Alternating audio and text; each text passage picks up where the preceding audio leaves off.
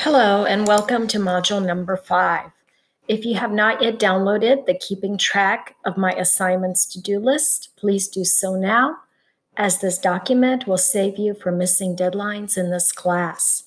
Office hours are every Monday and Wednesday from 9 a.m. to 10:45 a.m. Call or text me at 714-494-6320 and if these times are not good for you, send me a message and we can um, schedule an appointment that is convenient for you. Things to do by Saturday, September 19th, 8 p.m. Begin to read Chapter 5, begin Module 5, submit your initial post for Sociology Discussion Number 2, download Quiz Study Guide Number 2.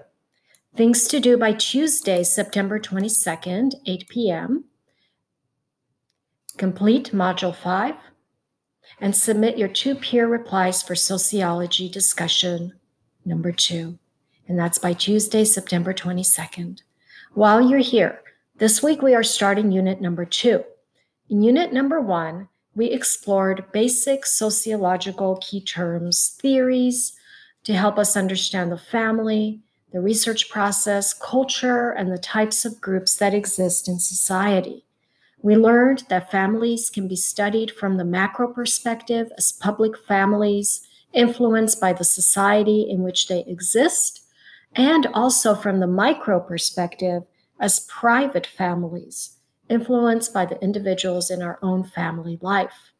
In unit number two, we will explore love and intimacy, sex, gender, and sexual orientation, dating, and mate selection. In Unit 2, we will also complete the same assignments we worked on in Unit 1, so I encourage you to revisit your grade folder and access my feedback to you for each assignment by clicking on the small notepad icon next to each assignment. You can also click on each assignment to open up your submissions, and in the submissions window, click on the link to open the instructions for each assignment. Based on my overall feedback to the class for each assignment in Unit 1, I have slightly modified the instructions for each assignment for Unit number 2.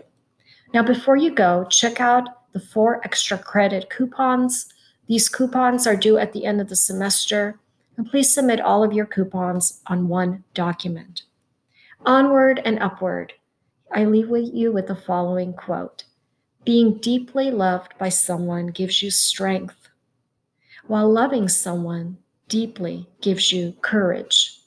And that's a quote by Lao Tzu via Goodreads. Have a good week, Professor Ramana Pyers.